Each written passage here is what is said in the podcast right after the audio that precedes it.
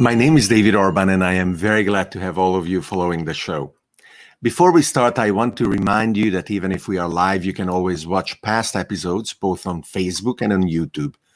On YouTube, you can also subscribe to the channel. We also have a Discord community, and I invite you to join on davidorban.com slash Discord. And finally, if you find the show valuable, as well as the other content that I produce and the knowledge that I share together with my team, you're welcome to become a supporter on Patreon at patreon.com slash David Orban. Today's episode is India, Tech, and the caste system. India went through a rap- rapid modernization in the past decades, achieving improving levels of human development and application of technology to many areas of life and business. Do the roots of Indian society, such as the caste system, have a place in modern India? How can cultures as different as those of Europe and India meet, mix, and thrive? Today's guest is Kaveri Singhi, founder of Culture Rings. Kaveri founded Culture Rings, earlier called Bluefoot, 10 years ago. It applies knowledge of Indian history in combination with psychology and social anthropology to conduct workshops and awareness sessions, especially for foreign companies or individuals trying to do business in India. It also conducts cultural immersions for Indians who are working for foreign companies to understand their parent company's culture better, as well as personalized tours, which take participants off the beaten track and beneath the skin of any place. Welcome, Kaveri. Thank you, David. And and I can attest to the fact that those tours are just fantastic. I had the pleasure and the privilege of uh, being on one when I met you five years ago in Bangalore, and it was astonishing. Maybe we can start even with that. Uh, uh, you um, changed the name of, of, of your company, uh, is now Culture Rings. Uh, tell me tell me uh, what uh, what made you choose uh, that uh, that name, which is very evocative. So Bluefoot was when I first created Bluefoot. I remember I didn't put too much thought into it. Um, it was a catchy name that one of my friends had suggested because the accountant who was registering the company was on the phone saying, "I need three names now to get permission." And India is all about permissions, right? So he was in the office where you register the company. And so she was flipping through a book and she found Bluefoot. But I realized that I was not attached to the name. And it also didn't indicate well enough the dedication that our company was going to have for the years to come on culture. Uh, so um, a few years ago, I just thought that I need a whole rebranding exercise, uh, which encompasses not just some bird sitting in South America with blue feet, but it should actually bring out the the meaning of the work that we do, which is we bring cultures together, we make them go around. So there's a sort of um, Olympic connotation to the rings, or the uh, you know the, there's a game with the rings on it. So uh, kind of playing around that. So yeah, just toyed with it. wonderful, wonderful, and and and certainly, as I said, it is a very uh, evocative name.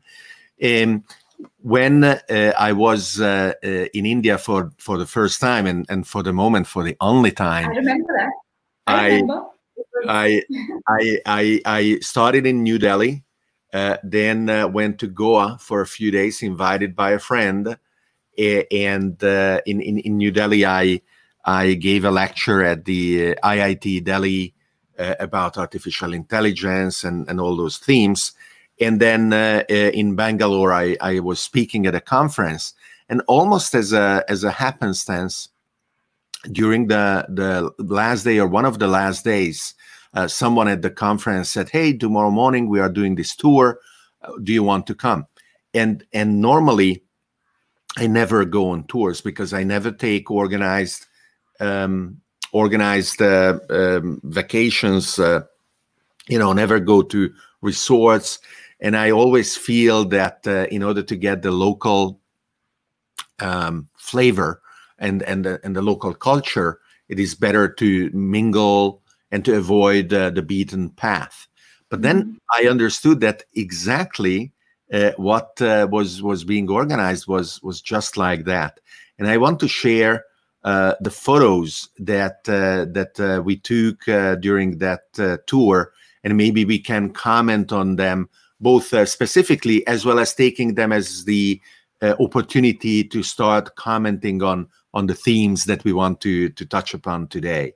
So um, uh, for for for me, it was very interesting that uh, the various stops of the tour never uh, basically included um, these uh, tourist stops. Right, uh, the the first one we started was uh, was a cemetery, and, mm-hmm. and, and and tell us a little bit. You know, just a few sentences about about the cemetery uh, and and and uh, what it uh, what it represents, and and and why did you bring us there? so to be honest, David, there are many factors go, that go into the planning. but to back up a little, I started my career in IT, but not as a technology person. I was a technical writer, and then I got into marketing and communication. Um, this is in the mid 90s, so 1997 is when I actually picked up my first job. Um, it was with Siemens, which is a German company. And at that time, India was just liberalizing, you know, so we had just opened our doors to foreign investment because we were so broke as an economy that it was the only way for us to survive and, you know, see another day. Um, so foreign companies were now, after many years of independence, they were now allowed to come in. And Siemens, of course, came in and took a large captive center here in Bangalore. And I was among the this 12 member team in Siemens Healthcare. We also had a couple of interns coming in, um, two Germans, in fact, uh, Marcus and Benjamin. And I remember every Monday morning, I would notice that they were upset. Their ears were red, Germans. So, unlike us Indians with brown skin, you can't see the emotion on our skin, but with the Germans, you could. So, um, I was there and uh, looking at them and understanding that it was really disappointing for them to expect a weekend to be constructive, to be able to see the culture outside of the office, to be able to shop. Anything that they wanted to do, they were misguided, or they had India is so complex that you couldn't just understand it on your own, and nor could you trust someone who's like a taxi driver or a stereotypical tour guide. So that's actually when um, I was first inspired to create a company like this one um, so that you had time well spent. You know what I mean? So um, your extra time outside of all your conferences, if you had three hours, those three hours needed to be spent fruitfully. And that's what the tour that we designed for you was. The second factor, apart from this ambition, was the fact that um, Bangalore, you know, the last thing you want to do, even less now than when you were here, is to drive around in circles. So, very close to your hotel where you were staying is the Black Magic Temple in the heart of the Hindu cemetery. And what I had suggested is let's go geographically, not logically, because you normally don't start a tour with the cemetery, right? And that's how we ended up at the cemetery. Um, and uh, and uh, there were a couple of uh, things that were quite astonishing for mm-hmm. for a Western um, uh, you know point of view. One is that people were sleeping there, uh, homeless mm-hmm. people uh, who would spend the night just on on the marble slabs, and and the other is something we didn't see, but you told us. I don't remember which exactly religion that would. Um, would um, cover the dead, but leave the head out for some time, and then when the spirit would uh, uh finish leaving the body, that is when uh, the, uh, the, the the head would be buried as well. So if there's any head left. Yeah, that's right. That's right. So so you probably made sure we wouldn't see any of those, but uh, but apparently apparently they were there. and then and we saw the the uh, the, uh, the um, the the temple uh, with uh, with some amazing rituals uh, and uh, and and then we visited um, I don't remember what this was actually. if this was also the washing village where they wash clothes for a living. So it's yeah. one of the subcastes of the service industry, of the service caste. And and and you told us how uh, for generations uh, since maybe the, the 40s, um, uh, these uh, families would live there and they would be still washing the the um, the sheets and uh, of the hotels nearby that uh, mm-hmm. evidently find it cheaper to give to to them than uh, than use uh, washing machines or whatever cleaning services. The, so, that, um, yeah, um, so this is called the Madiwala class. It's a certain clan um, that has for generations been washing clothes for a living.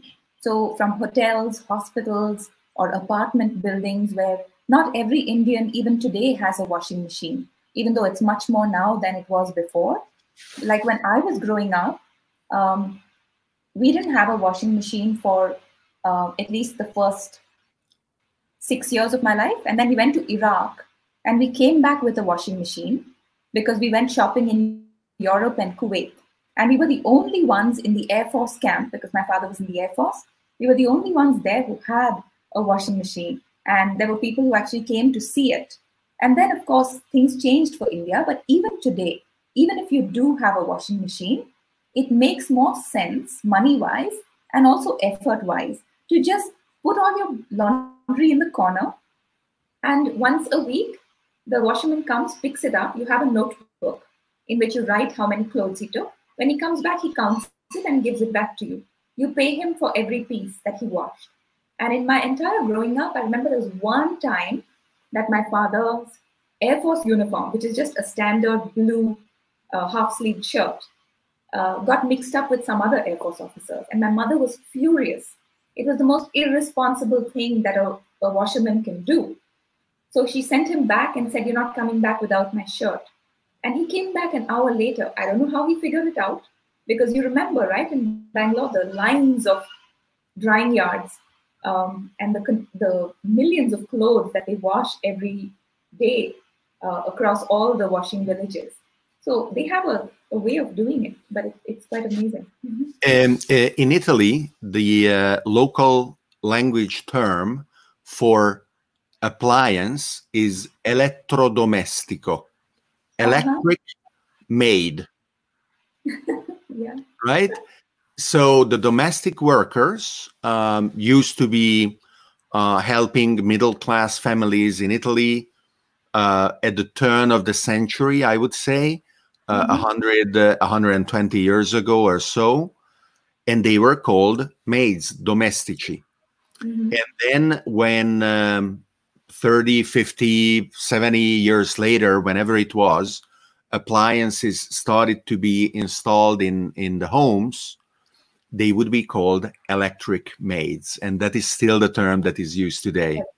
Uh, now, uh, how is it going with uh, with uh, the lockdown? Is it still very strict? And and then I will I will tell you why I'm mm-hmm. asking the question and why now because it has a relationship with what we were just saying. So how how yeah. strict is the lockdown? How is it going? So uh, we have entered the third phase of the lockdown in India.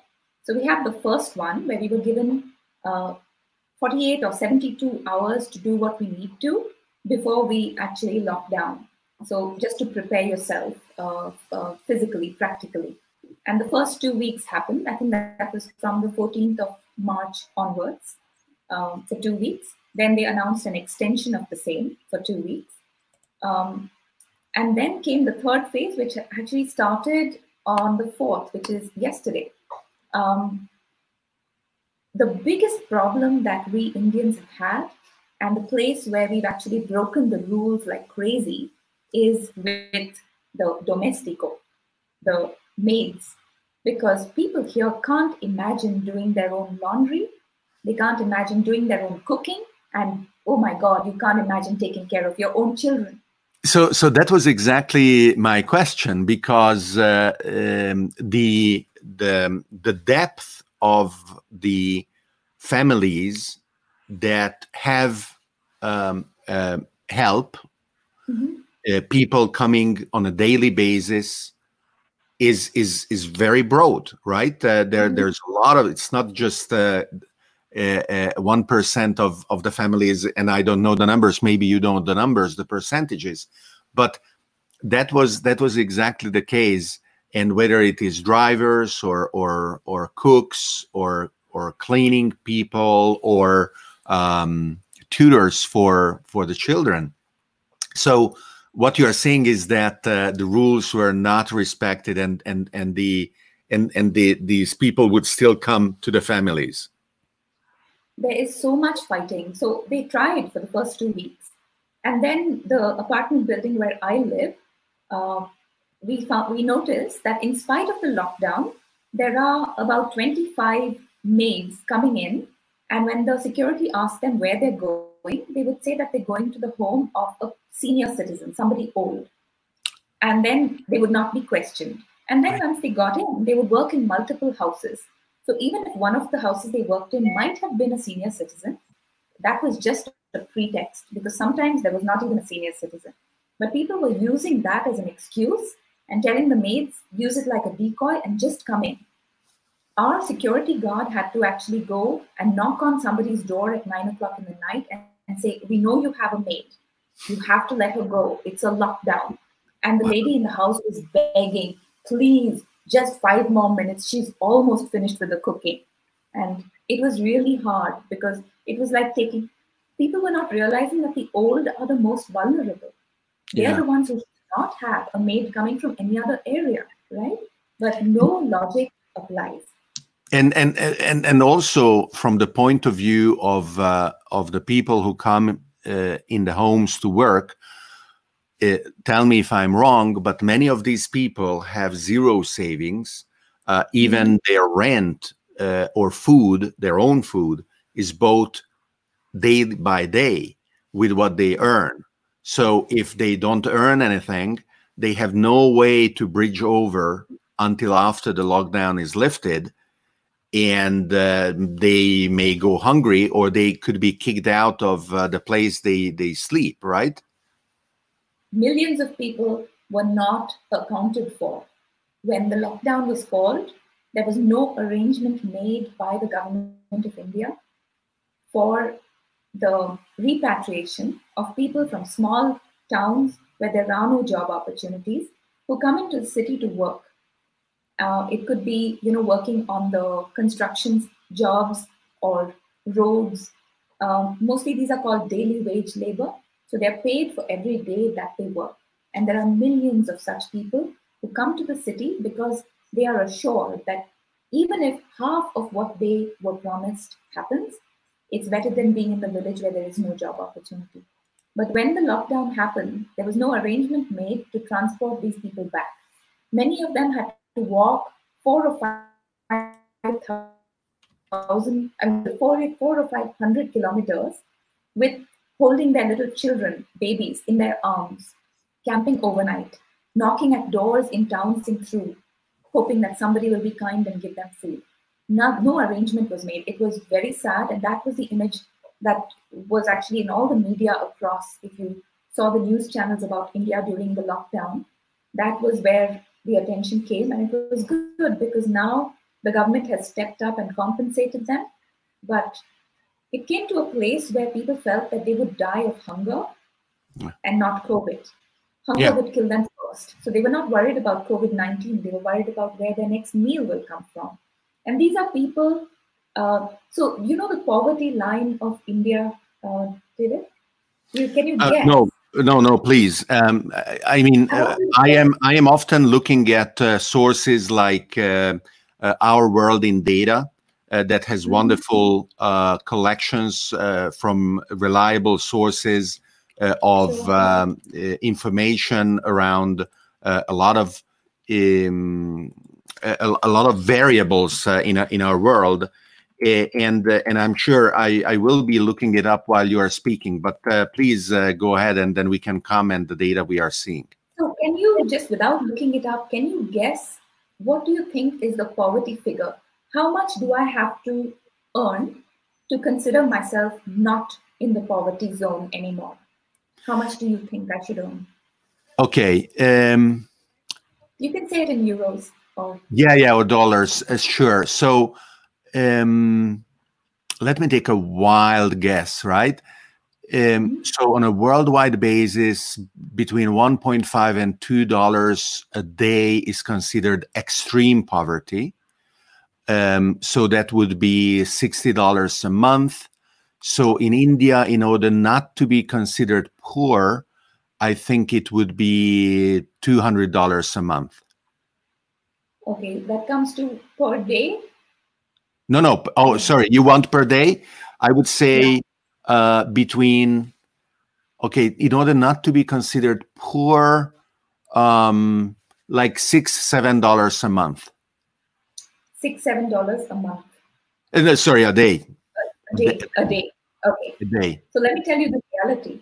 The yes. reality is it's forty cents. And and and you are not considered poor by the government. Yeah. So Indian thirty-two rupees a day. If you earn, you are not considered poor. Which means you are not taken care of by the government. That's right. That's right. So yeah, those, those definitions matter. Those definitions yeah. have very, very concrete consequences. Absolutely. Yeah. So as a result, like the the nanny who works for my daughter, she has not declared her income, so she doesn't tell anyone how much she earns. Uh, she doesn't she doesn't pay taxes because if she does, even though she earns much more than 32 rupees a day, uh, so she earns what is considered a pretty decent salary. It's not super good, which is what the expats pay here, but by Indian standards, I pay her 15,000 Indian rupees per month, which comes to about 500 rupees a day, right? And that's probably like $10 or maybe less, maybe $8 a day is what I pay her. But even that, if she shows it to the government, she will be considered not poor. And then she cannot get free schooling, healthcare, housing, and uh, ration, you know, food, free food. Because you have to show that you earn less than 32 rupees, only then you get that. And and uh, are there people who are actually earners to to to that level? So are people who are who are documenting that they are earning 20 per day rather than 32? Because it sounds so close to zero that it's yeah. difficult to do anything and to be, be paid less than that. So when you're earning that little, David, you're not capable of documentation. That's right if you were capable of documentation, you would be doing way more, you know? Mm-hmm. So these are people like even my uh, nanny, she has studied a little, maybe till eighth grade, um, but she can't, she can't read anything, she can't write anything. Uh, she can figure out the alphabet of her local language, which I can't read because it's from a village. So there's so many languages in India as well, right? But it's very interesting how this has kind of snowballed from 3000 years ago. This sort of discrimination that you can call India and have a conversation with me about things like the poverty line, anthropology, and history and politics. But you can call somebody else who might be standing right next to me and get none of this from them.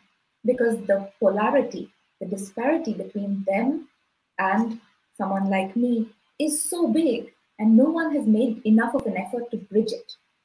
So, so um, there are uh, cultural and religious roots to mm-hmm. the discrimination and the caste system, and, and we want to talk about that too. But uh, but uh, um, the the one of the you know um, a, a, nation has mm-hmm. some basic duties, yeah. um, health and and security and education. Yeah. And yeah. one of the best ways to bridge a basic source of discrimination to stop opportunities to be um, gained by by those who are less privileged is to give them a solid education mm-hmm. and and do you believe that uh, that uh, that India is not able to provide that today still? So it's a tough question, David, because I think, and I think a lot of people like me think, India is more than capable of providing quality education. The amount of money that goes into the pockets of the corrupt can change the country five times over. You know, mm-hmm. Um, unfortunately, the first cabinet of India, which was headed by a very idealistic man called Jawaharlal Nehru, who went on to become our prime minister, he set the foundation for India's political philosophy, which was called the license Raj, where every person, I mean, every person has the ability to give you permission uh, to do what you want to do. So he can say yes or no. So you want to start a business with steel, you go to the politician and he will sign the document saying yes or no. And the government's philosophy was for itself to stay poor. But the point was that Nehru himself was a rich man, so he had no greed for money. After him came many politicians who were not as rich as him, and they saw that by their signature, so much wealth is being created in the lives of other people, not themselves. And they started to think, what's in it for me? So the next time someone came to me for a signature, I would figure out that the potential of this is 1 million USD. So I would ask them under the table for 10% of that. So this started to happen corruption, monopoly, all of this. And uh, that corruption has actually stagnated India's ability to equalize.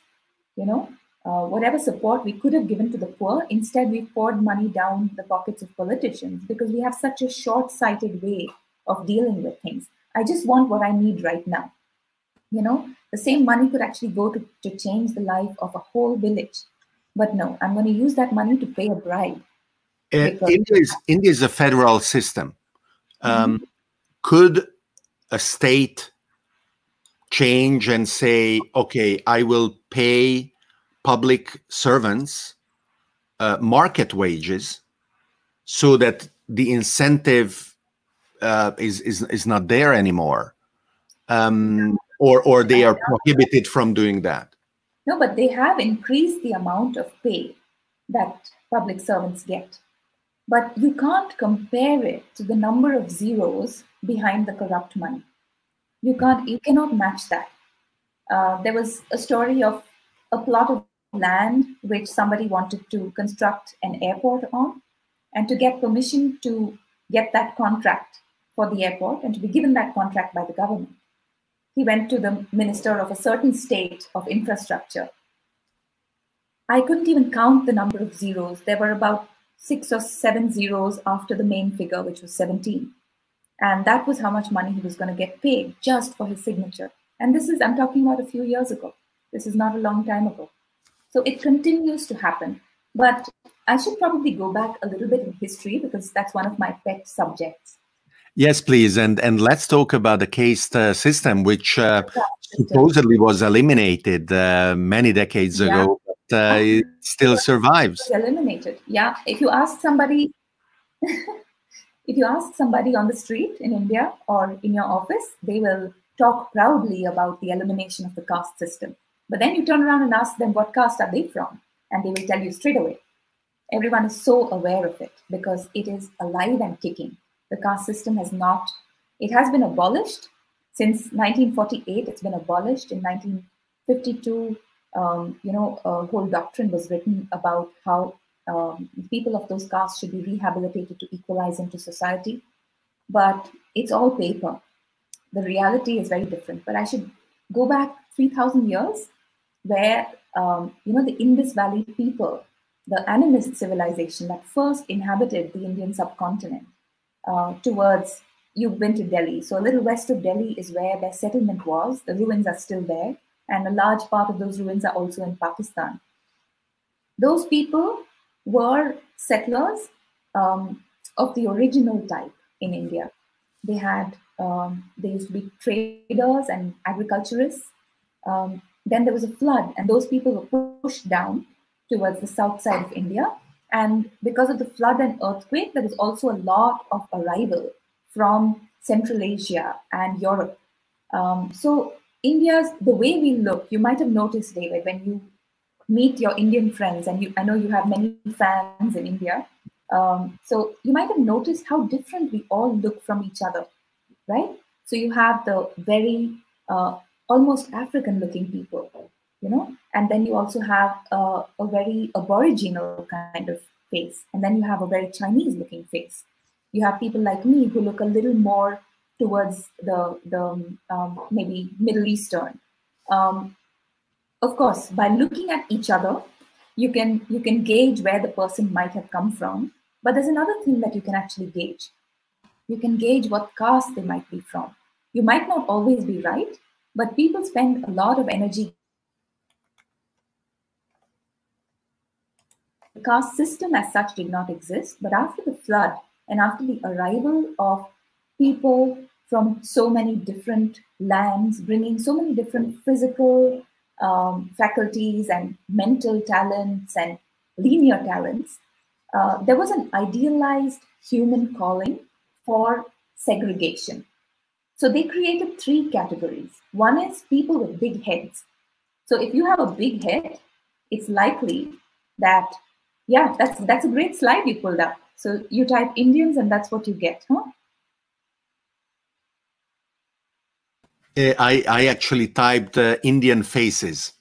Amazing. You can see that, I mean, within the first eight images, you can already see the diversity, right? Um, so the original segregation of India was an idealistic calling. You know, it was idealized where, uh, for example, if you have a big head, it's likely that you have a big brain. And if your brain is big, it's likely that you have a lot of knowledge. Well, we've learned much later that it's not necessarily true that a big head means you're smarter. But um, that was how they decided that this person with a big head above a certain uh, circumference would become a Brahmin. A Brahmin is a person of learning and a person who can teach and somebody who uh, belongs to the priestly class. You know, people who can perform ceremonies, um, who, who are advisors to kings, the second is people with big, strong muscle mass, you know, big bones, big muscle structure, tall people. So those became the protectors. They became the warriors. They were the ones on the front line. And some of them who were very valiant also become leaders, kings.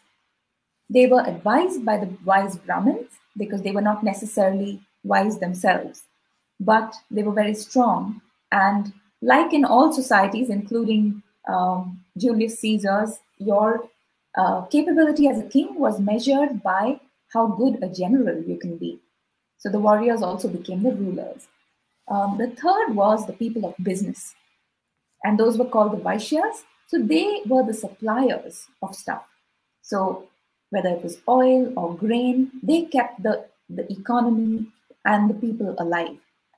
Um, until the ninth century, this was the segregation. There was no untouchability. There were no lower caste people. In fact, very often you would find people fluidly moving from being a teacher to being a warrior or being a businessman, depending on what you were good at. It didn't always depend even on your physical. Yeah, I, I, I, would I would uh, uh, remark that uh, whatever a parent looks like only is weakly connected to whatever the uh, the descendants mm-hmm. will will look like. So a very rigid classification is not stable, um, not only in, in in body type but also inclinations and talent. So I would expect that kind of uh, freer uh, movement between occupations to bubble up, even if the initial thinking is to classify mm-hmm. everybody once and for all. So everything that starts, you know, such stuff that sticks on normally st- has a very beautiful beginning. You know, the idea is something nice that's going to revolutionize the way we live or operate in a good way. And then later, the corruption comes. And I'm not talking about just monetary corruption like we're suffering now, but a system gets corrupted. So, for example, in the ninth century, we started to write things down, you know, so that's when a lot of our epics, which are very famous and beautiful stories that I very often tell children who come on our tours, were documented. Um, but slowly, this system, which was horizontal and fluid, started to become vertical. And very soon, the people with the big heads, the Brahmins, who now were giving birth to children with small heads, started to feel that I want to protect my kind and I want to make sure that they follow the same path as I did because I'm privileged. So they started to write this down and anonymously, somewhere between 1250 BC and 1000 BC, magically a book came out called the Manusmriti. So um, if, uh, if you want to type, it's called Manu Smriti, M A N U S M R I T I. I will send you the links for that. But that book um, documents the way we're supposed to live in India. It was almost the first law book, and later, when the British came, they actually used that book to create Hindu law. And in that book came punishments for people who break social harmony. So, whether you're a teacher or a warrior or a businessman, if you become a bad person, or you know you break the law, you have adultery, or you rob, or you put somebody out of power, you kill someone, you become an outcast. That's when a new caste outside of the caste system was created.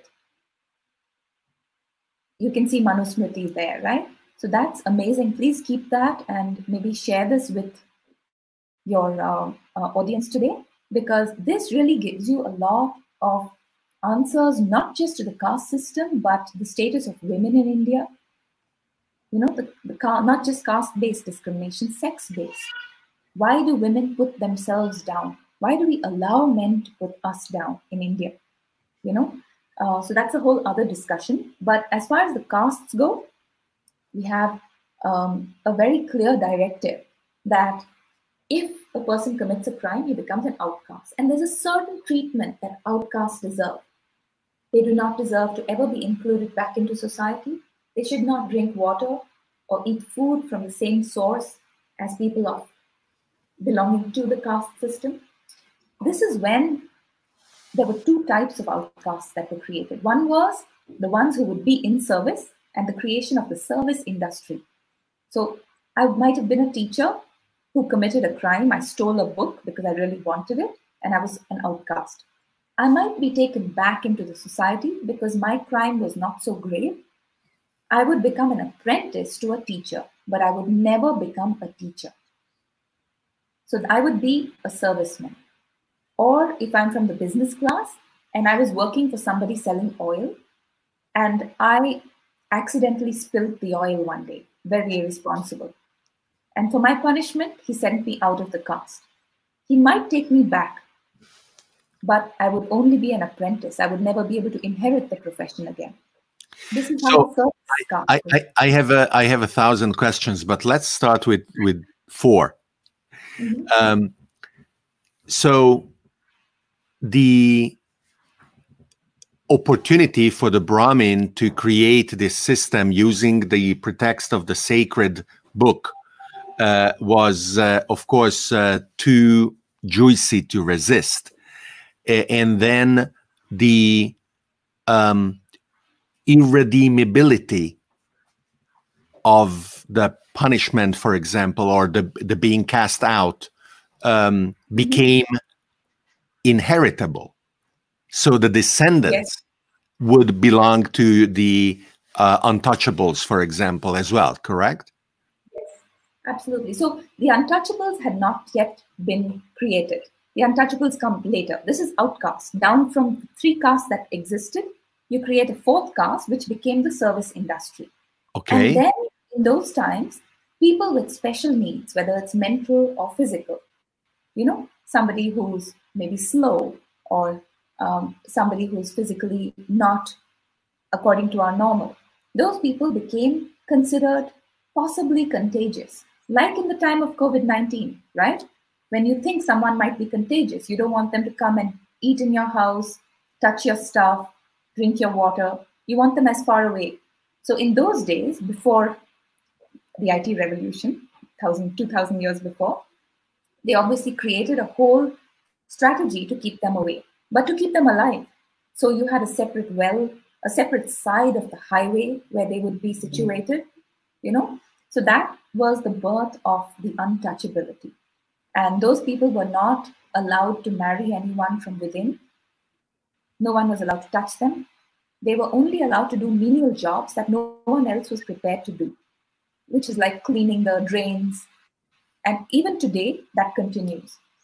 It's enormous how many people are, you know, called the Harijans. Uh, when I went on a holiday two years ago to a little village in Gujarat, I woke up at six o'clock in the morning to the chatter of children.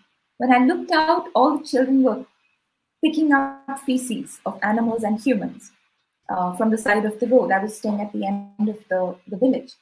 So I went out to take some photographs and I asked them, why are you children up so early and why are you picking up so much of, you know, cow dung? And so one of them looks at me and says, because I'm a Harijan. And she smiled. Harijan is the fancy word given to untouchables by Mahatma Gandhi. Harijan means people of God, people blessed by God. So then, after the Manusmriti was written, it became, like you said, inherited. So you and and what they said is this way they will perfect their service. Um, also, what happened was during this time uh, craft and art started to become very popular, and India started to export a lot of art and craft. So during this time, more and more people were punished and abolished from their caste and put into the craft industry. That's how the um, you know the lower caste people grew. Now I have a few pieces of Lego which I stole from my daughter because I thought that would illustrate how we are divided in India. So um, maybe I start with religion, right? So look at this. This is the Hindus. Okay, that's more than, no, no, no, this is the Hindus. Yes. Somebody took away my Lego. That's the Hindus. That's the Muslims. And these are the Christians. And these are the others, which would include Buddhism, Jainism, Judaism, um, so all of these. So that that's how religiously we are divided. And the criticism is that Hindus are the ones keeping the caste system alive, even though all the other religions also have versions within themselves of the caste system. So when the caste system was being uh, questioned by B.R. Ambedkar, the man who actually wrote the fresh new constitution of India, including the people of lower caste to come in and vote and be a part of politics and all of that.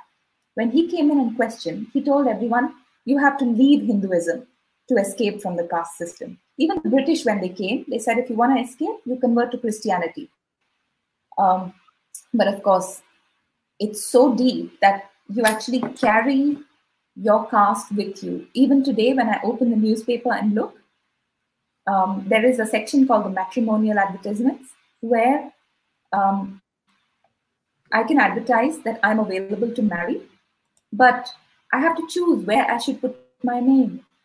It's not enough to just say that I'm a Hindu or a Christian. I also have to say that I'm a Kshatriya, which is the warrior. In Kshatriya, there are another bunch of castes. So which one exactly am I? There are 3,000 subcastes. And, and it is the, not I have, it is not prohibited for uh, the, the papers to advertise based on that. No, absolutely not. Because so because uh, uh, what you would think is that once mm-hmm. you abolish uh, the caste system, you also put in place the mechanisms by which it would not be perpetuated. And mm-hmm. uh, and um, you know just like um, it is prohibited for example in america to uh, put a, a, job offer and advertise for a job offer and say only whites can apply. Yeah, actually it is prohibited even to advertise only male or female can apply or there are many or only people under 40 can apply right all of these uh, are prohibited uh, e- even in the land of the free you know where everything is free because uh, so the society decided that it was better to curb the freedom to discriminate Mhm. so that discrimination could be lowered than not allowing discrimination to flourish and Yeah. and and uh, the the newspapers are perpetuating the caste system by being permitted to accept advertising for for uh, searching um um, life partners for wedding that is ex- exactly based on the caste system right Absolutely. I mean, it would be one way. I mean, it would be a really good way, but I don't think the societies would permit it. They would come up with ways for it to continue to uh, to live outside of the newspaper. Like there are websites like shaadi.com, Oh, which I- means marriage.com. let, let me let me let me confirm that for sure i wouldn't be coming up with the perfect solution uh, on our humble conversation here for a 3000 year old uh, uh, issue in india however what you just said is of the perfect excuse for doing nothing absolutely. I agree. Absolutely. And that's probably the excuse being used by our government. You know, if I can throw it at you, they can also throw it at everyone. So that's what they do. But I mean, Now, if now, is, it, is it true? Like, like I, I, I read and just Googled that uh, an untouchable from the Dalit ca- caste became president in India. yes, he did. So there is, of course, instances of that, you know. Um, and in the government sector, as well as private practices, I was having a conversation with my cousin Man just before you called, and I was telling him about our show. And he was saying that, you know, um, Jija, which is elder sister, don't forget to mention to David that even though the representation among leadership in the world of, say, the top 100 companies, private companies in India, the lower caste people don't have much representation there. They have plenty of representation in the government. They like government jobs because they come from a service background. They're most consider most comfortable in service.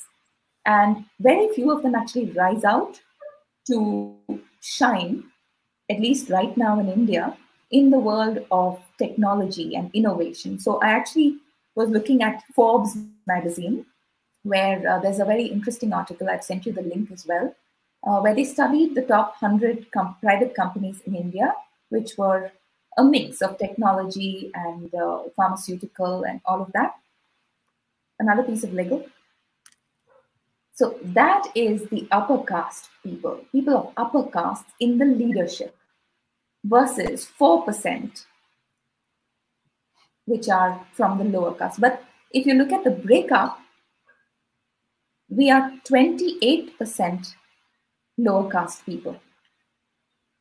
So it doesn't make sense to have only 4% of those, of our leaders, to be represented in Well, uh, uh, actually, it would make sense to be 0% lower caste because they shouldn't be allowed. So 4% is wonderful. It is, but I think a part of the problem is also the education system. You know, when the British came in, they counted how many schools we have running, and they sent back a report to the Queen of England saying there's hardly any school in India. But the way they counted the schools being taught English or not. Mhm. It could be a 500 people plus school being taught with specialists in all the sciences and arts, but being taught in a local language. That does not count as a school. But if you have five students and somebody's teaching you two subjects in English, that's a school. So their disregard for the Indian languages and the measuring of people's worth, academic and professional worth, by the presence of English in their instinctive response language, that became uh, the measure also today of employability. So I might go to a Well, PhD. should, should India uh, abandon English and embrace Hindi? That wouldn't solve the problem either because there are No. hundreds of millions of people who don't speak Hindi either. Absolutely. But look at Spain and look at France. I mean, how many people in Spain are unsuccessful because they don't speak English? In India, it's an employability thing, right? So if I want to go and get a job in an IT company, it's impossible for me to do it if I don't speak English. And most of the schools, which are free, to which people of the lower castes are being sent, do not teach English. So how do they become employable? Oh, oh, oh sorry. Okay. Mm-hmm. So um, is English a national language in India? Uh, it's an, not an official language? language. We were Hindi was nominated as the national language, but it was rejected. Hindi. Um, it was rejected by the people. So we don't actually have a national language. Well, uh, according to official language, hmm, okay. Uh, well, let's let's not get lost into the, mm-hmm. those details, but, but, but, it's interesting. So you said that uh, that uh, there are plenty of schools that do not teach in English. Yeah. And or and then they they can they can uh, teach in in in Hindi or in one of the local languages that that are spoken by tens of millions of people and uh, Maharashtra or or whatever else. Um, mm-hmm. Okay, that is that is of obviously another source of of of um, of social social uh, uh, inequality that is generated uh, mm-hmm. over and over across uh, uh, across uh, generations. We we definitely will have to come back uh, uh, mm-hmm. for maybe not one but more episodes if you are available uh, because we have so many things and, and I'm so curious. when when I came to to India or before coming to India, um, talking about the, the, the various trips because I I used to travel. I don't know when I will start traveling again or if ever, but I used to travel a lot, and I traveled in, in many many places. And India was one of the places that I I for whatever reason didn't have the the chance of traveling to, and and uh, I remember I would always say. Yeah, one of the reasons I'm not going to India is because I don't know if I would come back I I oh. felt and I and I still absolutely feel that India is a place where I I could just get completely lost, you know, let myself be absorbed by the place, completely losing my identity and and becoming whatever. And and uh, and uh, and maybe I will do that um, in in some number of years. I don't know, but um, but, but uh, it, I, I mean, apart from corporate and government, there's just one thought I want to leave you with. Uh, there's also discrimination that happens in our every, everyday lives. You know, there was a survey also done about how many people will actually be comfortable with somebody of a lower caste touching things in their kitchen, like plates and and it's almost alarming that something like 52% people of upper caste are not comfortable with someone with a lower caste coming in. And the same thing happened in IT, where a company that I consult for, cross culture consulting, somebody got promoted and two people resigned because they couldn't imagine reporting to someone from a lower caste. Wow. And I'm talking about happening now. So you know, these are just two stories, and I have hundreds of such stories. I'm very happy to interact with your viewers or have another episode to share more because I think we only touched the surface today. Absolutely, and and uh, I will just flash uh, uh, a couple of things uh, on the screen to to to provoke. Uh, without even leaving you the opportunity to respond, so that uh, both of us remain um, thirsty and, and eager to cover the the issue next time. Sure. One of them, or actually three, um, one of them is that uh, the the issue of uh, the role uh, of of women in society, and this is a photo that I took in Bangalore that says she's a child, just a young girl. Don't rob her innocence. It's a it's a campaign by the Bangalore City Police, and, and, and the fact that uh, that this campaign is needed is already um, a, a, a, sign, right? Another um, is how uh, in the Times of India there is an article saying that uh, measuring the watt, how many kilowatts are deployed in Indian agriculture, uh, the share of machines versus humans is 90%. So uh, if we measure automation of a given sector, not in terms of, of number of robots versus number of people, but actually how much energy is uh, from one side or the other, um, Indian agriculture and, and probably every other place in the world as well is, is almost completely machine based already. And then the last provocation is how um, the predominance of the Hindu religion is now being exploited politically. Uh, and uh, and what does this mean both from both for minorities as well as for the the, the social harmony that uh, a, a, society as rich and as composite as, as India needs, uh, mm-hmm. regardless of the short-term political gains that uh, that could be achieved uh, by pushing uh, populism and pushing uh, nationalism. So, as I said, these are important and, and, and rather deep subjects and, and just starting points for us to to meet again uh, and uh, and and talk about them. Uh, this has been uh, wonderful having you on uh, searching for the question live, uh, Kaveri, and and and thank you very much for sharing your your knowledge and your empathy and your ability to communicate across cultures today. It was wonderful to have you. Thank you very much. Namaste. And Questions are welcome. I can answer them offline. Okay, thank you. So thanks for joining us uh, today at uh, Searching for the Question Live. Uh, if you uh, speak Italian, I invite you to join and subscribe also my Italian language YouTube channel on davidorban.com slash YouTube Italiano.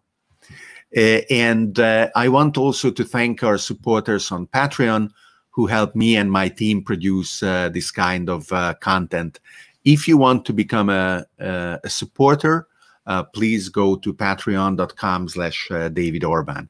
See you at the next episode of Searching for the Question Live.